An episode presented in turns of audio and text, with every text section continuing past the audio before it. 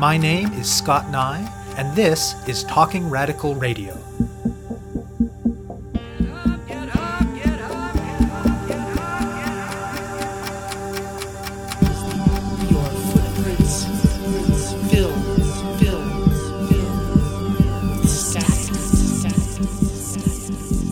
Hello, and welcome to Talking Radical Radio, where we bring you grassroots voices from across Canada. We give you the chance to hear many different people that are facing many different struggles, talk about what they're doing, how they're doing it, and why they're doing it, in the belief that such listening is a crucial step in strengthening all of our efforts to change the world. On this week's show, I will be speaking with Data G. Green and Chris Webb. It was a Sunday in March of 2014. My Facebook feed was flooded with posts reporting and mourning the death of Ali Mustafa. I'd never had the pleasure of meeting Mustafa myself, but I knew who he was and knew his work, and we knew a lot of people in common. On that day, many, many people who had been involved with grassroots organizing and or grassroots media in Toronto were shocked and immensely saddened to hear that a barrel bomb from the armed forces of the Syrian dictatorship had taken his life.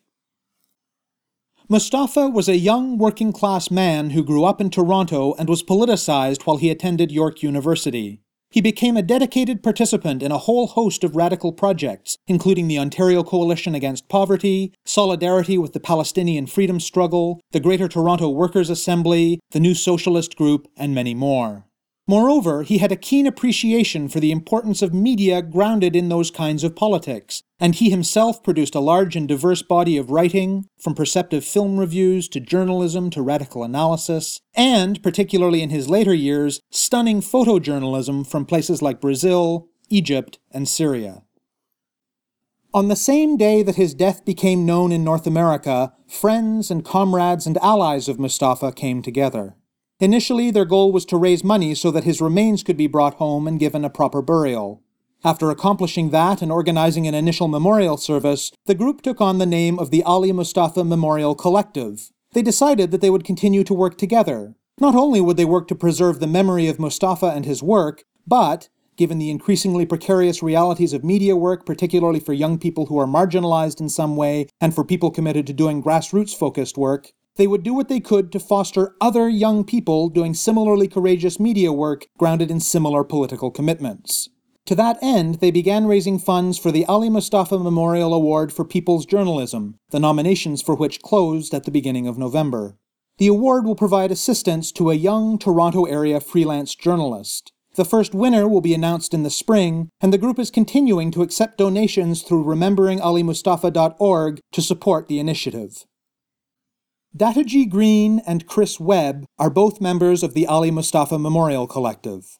They speak with me about Mustafa's life, his political commitments, and his work, about the harsh landscape for youth, particularly marginalized youth, taking up grassroots media work today, and about the work of the collective in both remembering Ali Mustafa and in supporting others who are doing work that carries forward the spirit of his. My name is Chris Webb. I'm a member of the Ali Mustafa Memorial Collective, also a PhD student at the University of Toronto.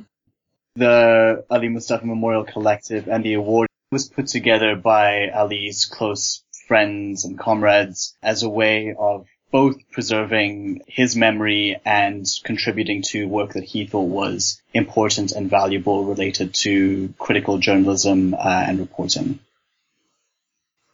In some ways, I feel like I joined the collective as a bit of an honorary supporter in my first instance.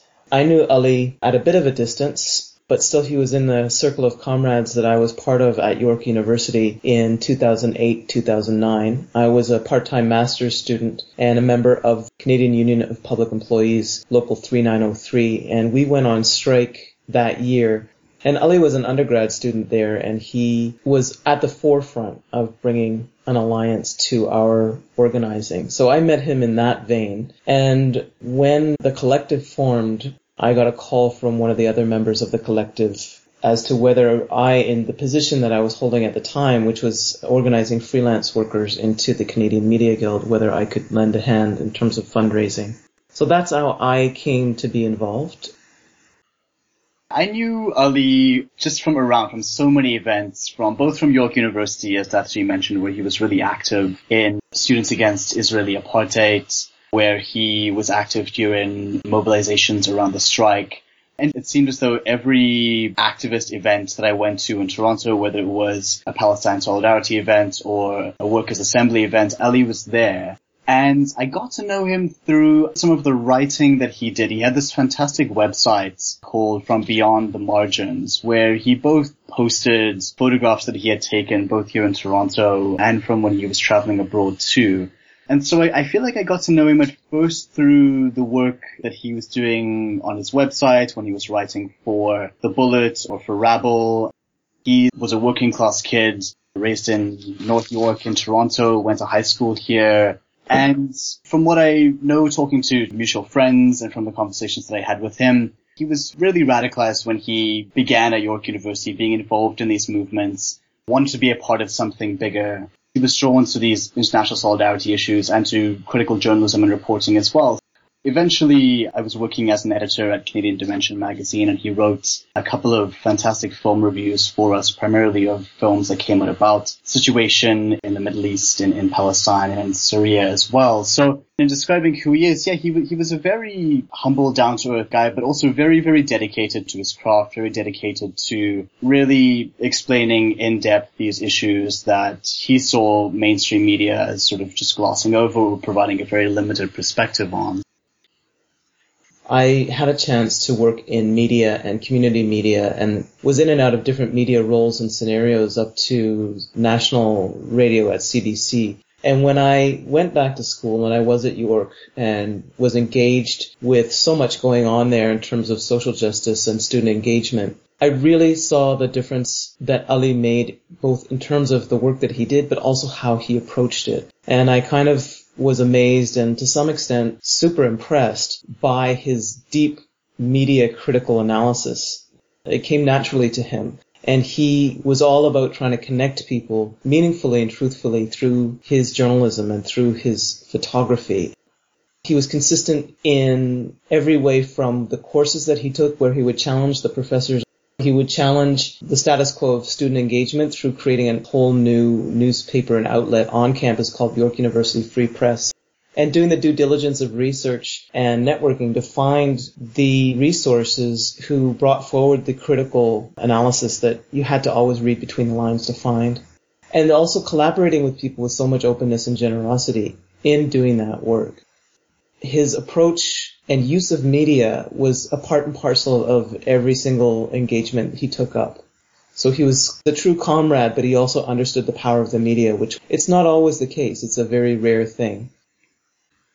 I think Ali was definitely inspired and radicalized in many ways by being at York University in an environment where he was around like-minded people, but he always wanted to go beyond that. He was always pushing to look at a bigger picture or to just go beyond the politics of small groups his trips that he took to Palestine and to Brazil and to Egypt and, and, Syria were a way of him saying that we can't just debate these things on, on campus. We need to actually do something to change the world and we need to go and see what conditions are like in these places that we constantly talk about.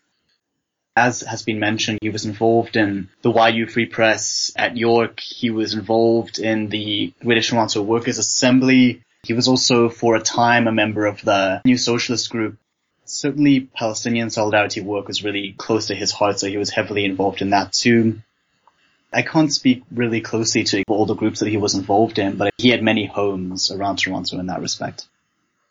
Ali was also very engaged with the Ontario Coalition Against Poverty. He understood what it was like to live in poverty. He and his family grew up in a circumstance in a neighborhood that has been consistently at the margins of the resources that are supposed to be available for the whole society. And so he understood this in his very upbringing, in his very body, in his very experience. And it was really no question to him about needing to be involved. I think he really believed he was giving back, but he was also giving forward. He was very keenly aware of that. And so he would do things like he would go on his trips abroad and take the photographs that he could and bring them back as a means to both educate people about what's going on in those places but also to help raise money for local organizations such as OCAP. And he had a very thorough and strategic sense of organizing solidarity in this way that he wanted to be able to mobilize one thing towards another on every scale. Tell me more about his writing and media work. I'd recommend for listeners, if they want to take a look at his writing, to go and read some of it on the website on rememberingalimustafa.org. But it really spans the gamut of social issues. Interviews with political cartoonists, reporting that he did from Brazil on the Landless Peoples Movement, reporting from the streets here in Toronto during the G20 summit, and then some of his later writings when he came back from Egypt right after the revolution for the first time in, in 2011, I believe some of the most illuminating stuff, I think, were his personal interviews. And, and, Ali didn't like to talk about himself too much. I mean, that really comes through even in these interviews with him as well. It was really, it was about the issues. It was about what was happening on the ground to ordinary people. But there was one that was done with him, I believe published in Upping the Ante, where he talks about why it's important to go to these spaces, why it's important to actually see what's happening for yourself. So he published all over, but he's maybe better known now for his photographic work. He had an incredible eye for it, and that comes out in some of the material on the website. And he also made documentary films too, so he was a real multi-talented type of reporter. My sense from speaking to many people, I also interviewed some of his colleagues after his death and then read through his website and I was really quite honored to be the moderator of a full-fledged panel discussion about him and his work. But in all those interviews, what constantly led back to his choice to pick up photography, I believe, was the fact that it could say so much. When you're moving through spaces of urgency, such as in a conflict zone, it's really difficult to find the time to sit down and write and gather your thoughts and convey what it is that you've witnessed in the full sense of it. I think there's something about the visual medium of photography that tends to capture what cannot necessarily be expressed in words. And it's a kind of an act of translation and interpretation that he performed. And I think that, as Chris said earlier, when you're at higher education institutions such as a college or university, when you are discussing social justice issues and campaigns and movements, and you're using a lot of words, perhaps you're even using textbooks and putting it into writing, it's more of a longer form process and a longer form medium. But if you think about the medium of photography, it helps capture that urgency and it also helps put it into a situation. So you really get a much more full-fledged sense of the space and the place and the people there, the life and the culture there when you can lay eyes on it. And I think that when you're especially tasked with trying to communicate the incredible intensity and urgency, insecurity, and tragedy of what takes place in a conflict zone to people who are incredibly privileged, safe, and secure a whole world away, the photograph is probably one of the swiftest media to choose to convey that sense. And in some ways, even though it's a snapshot in time and space, it's less translated than you would be sitting down trying to write. Because there is no language. You don't have to worry about translation from Arabic to English. You don't have to worry about what's the term I would use to capture the essence of what this person is experiencing. You just show it on the film. And there's some way in which that defies cultural difference and linguistic difference. At a more mundane level, I always wondered how he went to Syria or to Egypt speaking no Arabic at all, but he always seemed to get by okay. But I think part of it is he wanted to communicate what was happening in these places as a way of motivating people to action. And I remember his deep disillusionment whenever he would come back to Toronto and he would do a photo exhibition and do a talk. And his disillusion that it didn't really stir people to the type of action that he wanted. He was always a bit disturbed by that. But I think it was strategy to communicate that type of urgency particularly in the Syrian case. I think that was really important for him to come back and actually to show people what conditions were like. And the writing was a slower process. He didn't have a huge amount of resources to be there for, you know, six months. He had limited money and limited time. Tell me about the founding of the collective. A- am I right in understanding that it initially came together on the very same day that folks in North America found out about his death via social media? Well, I think there was a decision made for a group of people to work together and it was just friends and allies who worked collectively. I don't know of any particular discussion that established it by name as a collective right off the bat. Right after he was killed, there was this incredible outpouring of grief and support for his family. And the reality of it is if somebody, particularly a freelance journalist, dies in a conflict zone abroad, it's incredibly expensive to have their remains repatriated. So fundraising had to happen to actually get his remains brought back to Canada and to have a burial for him. And so there was a fundraising campaign launched right after we heard about his death. People donated very, very generously, which was wonderful. And a lot of people came together for a memorial that we had at the Cecil Street Community Center in Toronto. So the outcome of that was people who were involved in that memorial got together and thought about the possibilities for putting some sort of organization together that would both memorialize him and continue the type of work that he was doing.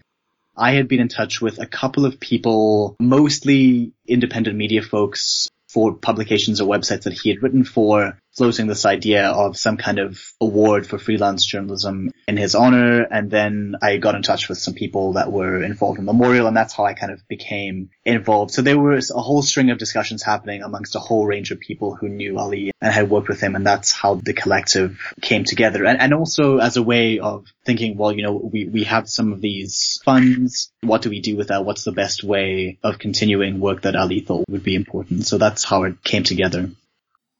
Tell me more about the award. In the media industry, they've always relied on freelancers. But there's been a really very intensely marked shift in the last 10 years and gaining momentum as the years go by towards no longer engaging or employing full-time journalists and photojournalists, but relying on citizen journalists to some extent and for freelancers. Within that context, you also have an incredible disparity in respect for the work that freelancers and photojournalists do between somebody who is seen as being from the West or from the nation of the broadcast entity, so specifically from North America and Europe, and specifically sort of in the guise of who is considered a legitimate North American or European, which is usually a white person and almost ideally a white man. There's always been that disparity between those people who have had the most mobility as photojournalists and people who are in localities who are considered from those local places where these kinds of conflicts are taking place, such as the Middle East. And so Ali fell squarely into one of the most vulnerable places on this spectrum, which is that he was of a generation where it was going to be incredibly difficult if he wanted to be a full-time, fully engaged journalist. It was going to be incredibly difficult for him to find an outlet that would hire him permanently as a staff or even on a full-time contract basis and especially from the perspective that he wanted to continue to give, which was of everyday people and not necessarily just focusing on the political actors and the legitimated actors in the West's eyes. And then you bring into that fold the fact that Ali was from a background where his parentage gave him a name that was Muslim post September 11th in the midst of this war on terror that continues to rage. He was born and raised in a non-connected, non-bourgeois area of Toronto in Canada and he didn't have any access to institutional supports. And yet he picked up his own courage and with his meager means, he went and he did very beautiful and meaningful and in some ways transformative reporting.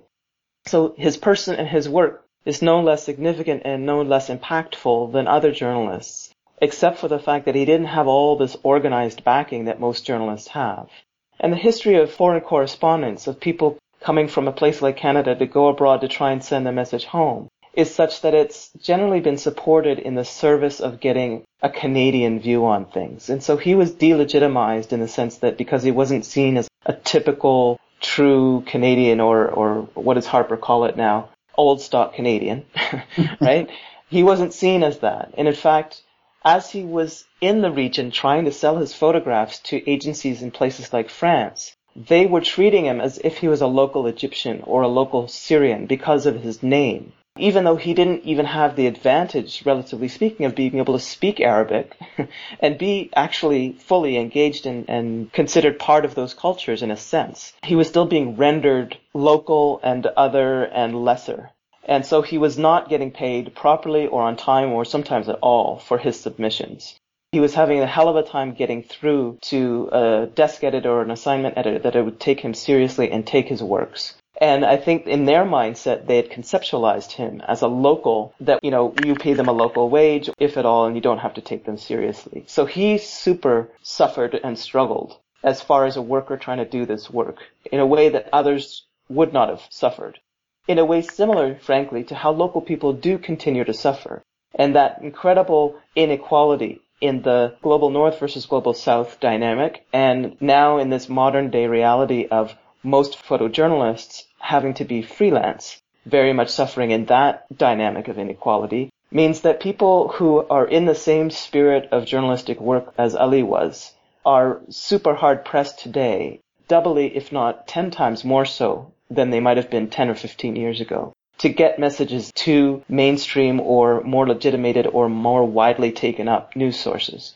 They are certainly hard pressed to get paid by anybody or taken seriously by anybody. And when you don't have those kinds of institutional bodies and supports taking you seriously, it leaves you multiple times more vulnerable when you are in the field doing the work in war zones. You don't have anyone at the other end of a phone or some kind of lifeline looking out to lobby for you. If we take the comparison of Muhammad Fahmy, who has just returned to Canada after more than 400 days in prison in Egypt, imagine somebody like Ali being imprisoned there. At least Muhammad Fahmy had the backing to some extent of his broadcaster and absolutely of a whole very professional, very institutionally supported international journalistic community. Ali had none of that. And so it left him even more vulnerable while he was in the field doing all the beautiful things that he was doing. He had the grassroots support of the people that he connected with and with whom he became allied. He had their instinctive support to look out for him and in the end bring his body out of the rubble and bring it home. And in some ways that's even a preferable type of support to have. But it's not enough. And so this award considers that whole picture and has tried to create not just a monetary award for somebody wanting to take up a photojournalism project, but has also tried to put forward memberships in a number of different organizations that are institutionally connected and will be able to connect the winner of this award to those kinds of professional supports and insights and perhaps even advanced training before putting themselves in such a vulnerable position there's some criteria which is listed on the website, but essentially it's targeting people that live in the Greater Toronto area who are under the age of 30 and specifically not employed on a full-time or permanent basis with a media organization. Are you planning on having some sort of event or ceremony to present the award? Yeah, we're hoping to have something like that, hopefully in March we, this previous March, as Dashi mentioned, had this event on reporting in conflict zones around the world. We had some fantastic panelists that joined us from the Real News, from Al Jazeera and The Nation. Some of them had memories of, of working with Ali, but also talking about the situation that freelancers face, as Dashi's just explained. So we're hoping to have a similar event this coming March of 2016, where it's both intended as a, a fundraiser for the awards, and to announce the person that had won the award. And then the upcoming March at the next event would be a showcase of the work they've done with the funds that they received from the award. In your experience of organizing for this award and of the other things that you're involved with, is it your sense that there are young people out there who are doing similar kinds of work informed by similar kinds of political commitments, whether it's happening here in Canada or abroad, despite all of those barriers that give you a sense of hope that the spirit of Ali's work is indeed being carried forward? I think absolutely yes. I believe there's a kind of a resurgence or an upsurgence of young folks who are definitely taking this up, who are doing it in their own ways, who are making of it what they can, this absolute sea change in technology and technical innovation has put the means of producing very high quality works possible more than ever, ever before. I see evidence of it all over the place, whether it's around reporting on social movements, whether it's reporting on marginalized cultural events or underground communities of activism and cultural expression. I see it around people mobilizing on issues that, you know, people never used to disclose on these kinds of things, like mental health. like struggling with poverty, like struggling with accessibility, issues about migration and what's the difference between here and back home for the next generation, issues around sexual orientation and gender identity. So I'm very impressed and very, very hopeful and heartened by what I see going on by Ali's generation and the next generation as well. I think there's been, as you mentioned, a real shift in media, both in the tools that people can use to create incredible, incredible content, which they are, but also this idea that if you're interested in being a journalist and doing this type of reporting, you don't have to wait to get a job with CTV or the Globe and Mail or whatever it might be, that it's possible to do this type of work around these issues if you think it's important enough and there are outlets out there that you can communicate and distribute these stories the challenge is, I guess, something we're trying to address with the award, is that as much as there's been this shift and there's this motivation and desire to do this type of work and do this type of reporting, it's incredibly difficult to make a living out of it and it's incredibly difficult to sustain it over a long period of time. So I also am quite hopeful. I see a lot of fantastic young reporters doing very valuable work. And I think we have to begin thinking about models to support this type of work outside of the tested mainstream media models that are out there and certainly outside of the outsourced freelance work that Dachi was describing. We want to spread the word far and wide to those who are interested in this kind of journalistic reporting and this kind of communications across difference in solidarity this is so much about what Ali represented. And the most beautiful piece of his legacy is that some of what his spirit contributed and some of what he inspired in the rest of us can be brought forward to support more. We will be making a call in the coming months for continued donations to the fund to be able to support this on an annual basis. And so we really much encourage people to visit the website, rememberingalimustafa.org, to surf through and see his work and understand its meaning and its impact and know that we need to continue to support people like him. You have been listening to my interview with Dataji Green and Chris Webb of the Ali Mustafa Memorial Collective. To learn more about their work and to make a donation to support it, go to rememberingalimustafa.org. That's rememberingalimustafa.org. To find out more about Talking Radical Radio, the guests, the theme music, and the ways that you can listen, or to suggest topics for future shows, go to talkingradical.ca and click on the link for the radio show. On the site, you can sign up for email updates or follow us on Facebook or Twitter. I'm your host, Scott Nye, a writer and media producer based in Hamilton, Ontario, and the author of two books of Canadian history told through the stories of activists, Gender and Sexuality, and Resisting the State, both from Fernwood Publishing. Thank you very much for listening, and I hope you tune in again next week.